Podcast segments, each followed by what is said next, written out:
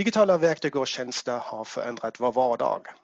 Det har aldrig varit enklare att prata med människor runt om i världen. Men vilka nya möjligheter för samarbete med andra lärosäten uppstår när vi kan använda digitala verktyg? Hej och välkomna till podden i digitaliseringens framkant. Mitt namn är Patrik Dahls och jag är IT-pedagog. Temat för dagens avsnitt är gränsöverskridande pedagogiska möten.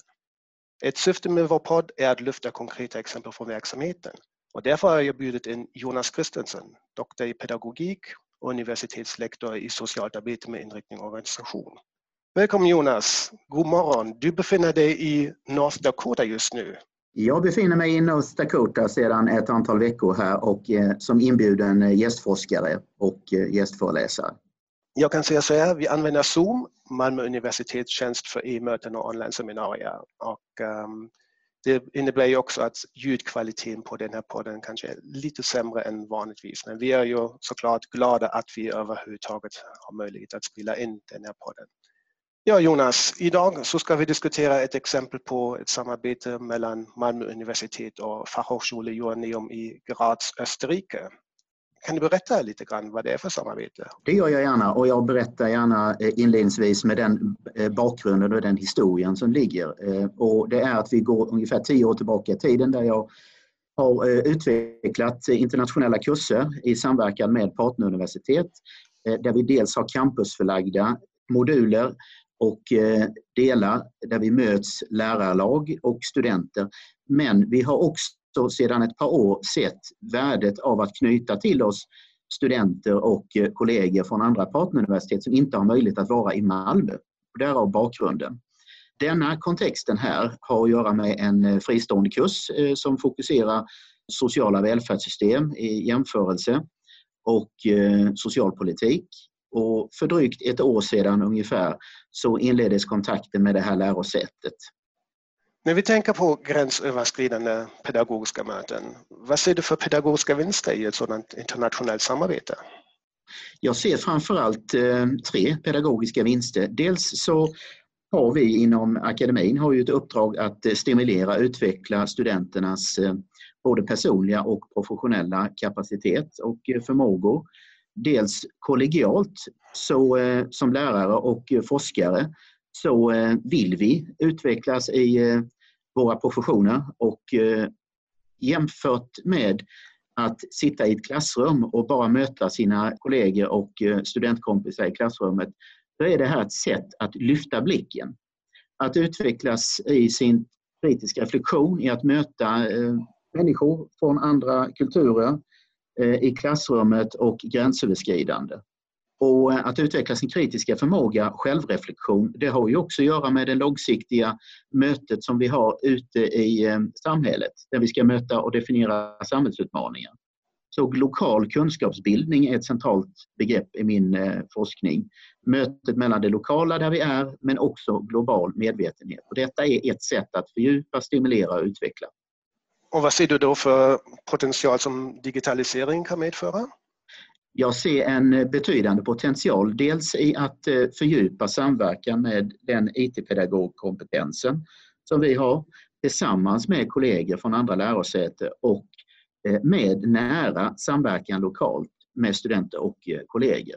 Och de pedagogiska vinsterna ligger ju i dels att använda tiden, tidsaspekten är viktig, dels att fördjupa möjligheten att integrera nätbaserade moduler.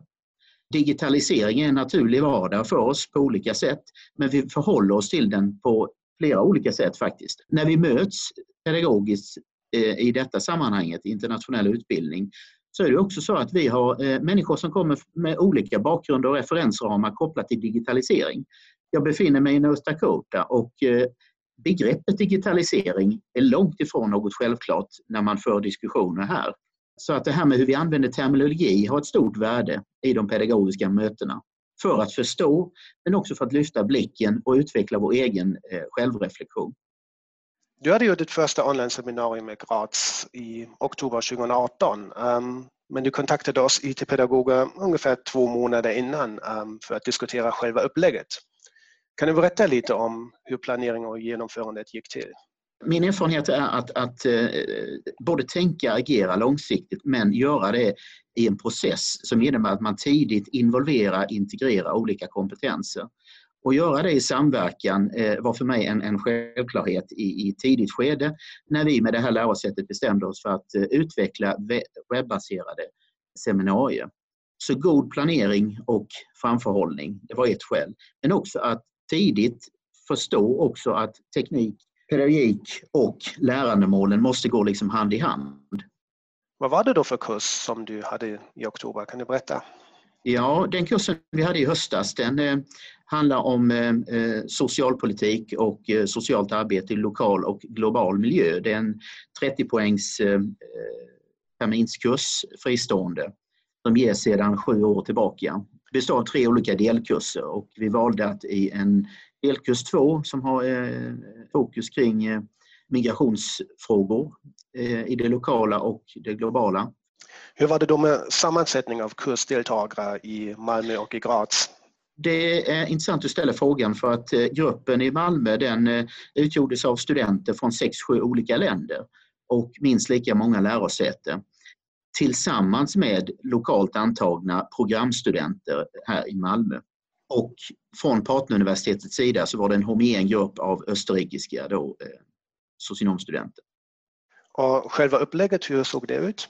Vi hade ju, som du väl kommer ihåg, diskussion om hur vi skulle strukturera och vi hade förberedande arbete där vi hade vetenskapliga artiklar, vi bad både kollegorna i Österrike och att vi förberedde i Malmö med frågeställningar kopplade till våra respektive samhällen. Vi hade ju då inspelning, livestreaming mellan Österrike och Sverige. Där våra ungefär 20 deltagare, om jag minns rätt var det. Ja, ungefär en 50-tal från Österrikes sida och 20 från vår sida. Så det var en viss obalans där. Men vi strukturerade det på ett sådant sätt att vi delade in oss i grupper. Och bestämde oss också för att använda oss av Skype. Och så diskuterade de sina frågor som de hade ställt i förväg. Precis, och både före detta, under och efter så hade vi nära kontakt i dialog med våra österrikiska kollegor. Så utvärderingsprocessen var väldigt viktig. Sen var det ett andra tillfälle i februari 19. Då var det inte samma kurs, då var det en annan studentgrupp, men det var samma kursansvariga både i Graz och i Malmö. Ja, det är helt riktigt och den kontinuerliga utvärderingsprocessen efter första tillfället i oktober, det gjorde också att vi tog till oss den feedbacken och återkopplingen och det gjorde då att vi valde Zoom som en plattform därför vi såg ett värde att dels jämföra de olika plattformarna, tekniken, men också utveckla det pedagogiska upplägget så att det blev en betydligt tydligare struktur. Vi hade, precis som du säger, ungefär jämbördigt antal studenter från båda sidor. Vi ville undvika den obalansen som vi hade då tidigare i oktober.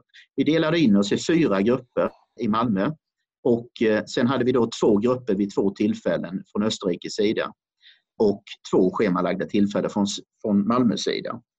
Och jämfört med tidigare så hade vi också här en artikel förberedande. Vi hade temat utbildning, utbildningssystem, komparation, jämförelse i det sociala arbetet i detta fallet. Men man kan väl säga att lärandemålen, pedagogiken, tekniken, de har vi ju sett som väldigt viktiga att liksom integrera parallellt.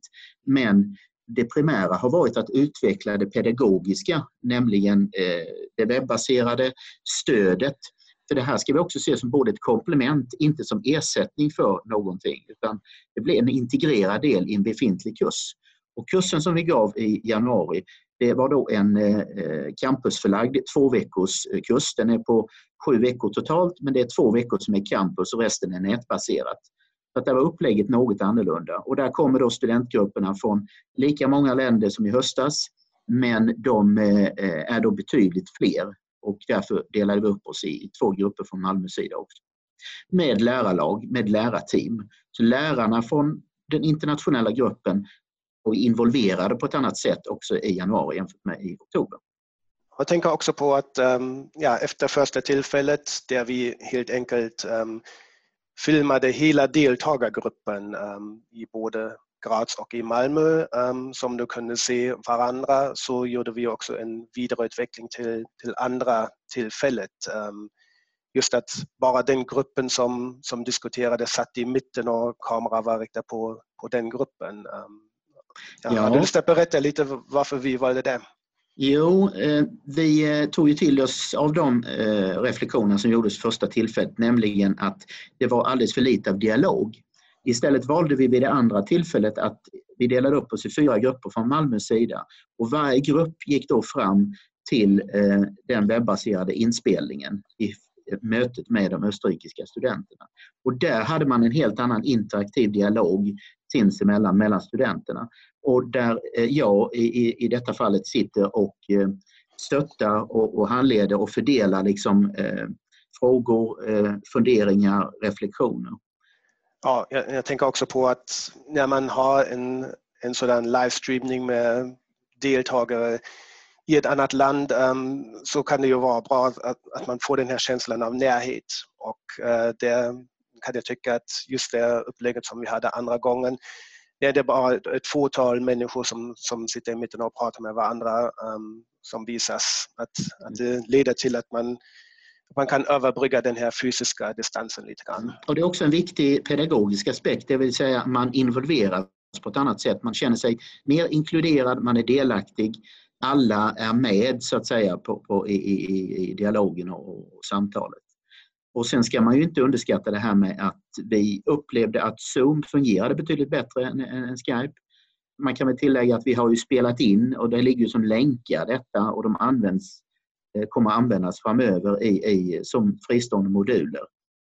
Ja, vi kan ju också nämna att det här gick ju inte helt smärtfritt. Vi hade också några tekniska problem i början. Vad tycker du är viktigt att tänka på då? Jag tycker det är viktigt att i nära dialog med IT-kompetens som lärare, som forskare, men också att i mycket god tid planera, strukturera och definiera vad är det för syfte vi har med detta givet lärandemål. Det handlar också om att se det här som en integrerad strategisk del i ett pedagogiskt utvecklingsarbete från vårt lärosättes sida. Och här finns mycket potential och här finns naturliga delar i detta som borde vara en självklarhet. Jag befinner mig till exempel på ett lärosäte här där jag kan trycka på en on-knapp i klassrummet och då sker all inspelning med automatik. Det var ju häftigt. Så den knapp kan jag tänka mig är mycket praktiskt för dig. Ja, alltså jag fattar ju egna beslut givet att det är okej för klassen och så vidare. Men jag befinner mig på ett lärosäte som är kanske ett av USAs främsta när det gäller nätpedagogik. Man har väldigt många studenter som inte befinner sig på campus. Man har då utvecklat väldigt mycket kring det här med möjligheten att spela in och så vidare. Man har mycket handledning, webbaserat och så. När vi tänker på samarbete med Graz, vad blir nästa steg? Ja, det här är en del i en process där vi nu inne i en redovisningsfas där vi samlar på oss samtliga reflektioner vi har gjort under det här gångna året och färdigställer det i en rapport. Men vi kommer också att vi har etablerat ett Erasmus-avtal där dessa studenter, några av dem kommer att komma till oss i januari nästa år. Vi har definierat ett tillfälle till hösten där vi i steg 3 i den här utvecklingen av webbaserade moduler kommer att gå vidare med ett mer nära, kan man säga, fokus kopplat till fältet, till praktiken. Vi kommer också bjuda in andra grupper av professioner, både från det medicinska och det sociala. Så att det blir en delvis annan sammansättning av studentgrupper. Men där vi också lägger vikten på det gränsöverskridande kopplat till olika discipliner som möts i klassrummet. Sen har vi då i augusti preliminärt sagt att vi ska ha ett möte. Antingen blir det fysiskt att vi möts, antingen i Österrike eller i Malmö. Eller så möts vi nätbaserat som en planeringsfas. Så det här med planering, god framförhållning, tydlig struktur. Det är något som vi lägger väldigt stor vikt vid. Så digitalisering i all ära, men fysiska möten kommer även att finnas i framtiden? Jag vill påstå att det handlar inte om antingen eller, utan det handlar om att berika varandra och se de synergierna som ligger i digitaliseringens möjlighet och se det som en självklarhet att utveckla på olika sätt. Men Men jag har, tycker jag, i min forskning sett tydliga exempel på att det fysiska mötet i sig, det tillför andra dimensioner som man inte kan nå genom det nätbaserade. Samtidigt är det också tvärtom, att vi kan också tillföra saker och ting i det nätbaserade som vi inte kanske på samma sätt får i det fysiska. Men att låta digitaliseringen ses som en naturlig och självklar del och utveckla den integrerat med pedagogiken. Jag tänker att nu när du är i North Dakota, finns det någonting som överraskade dig? Behöver inte vara från universitetsvärlden, kan också vara något generellt i samhället. Är det kanske någon app som du har sett att många använder sig av?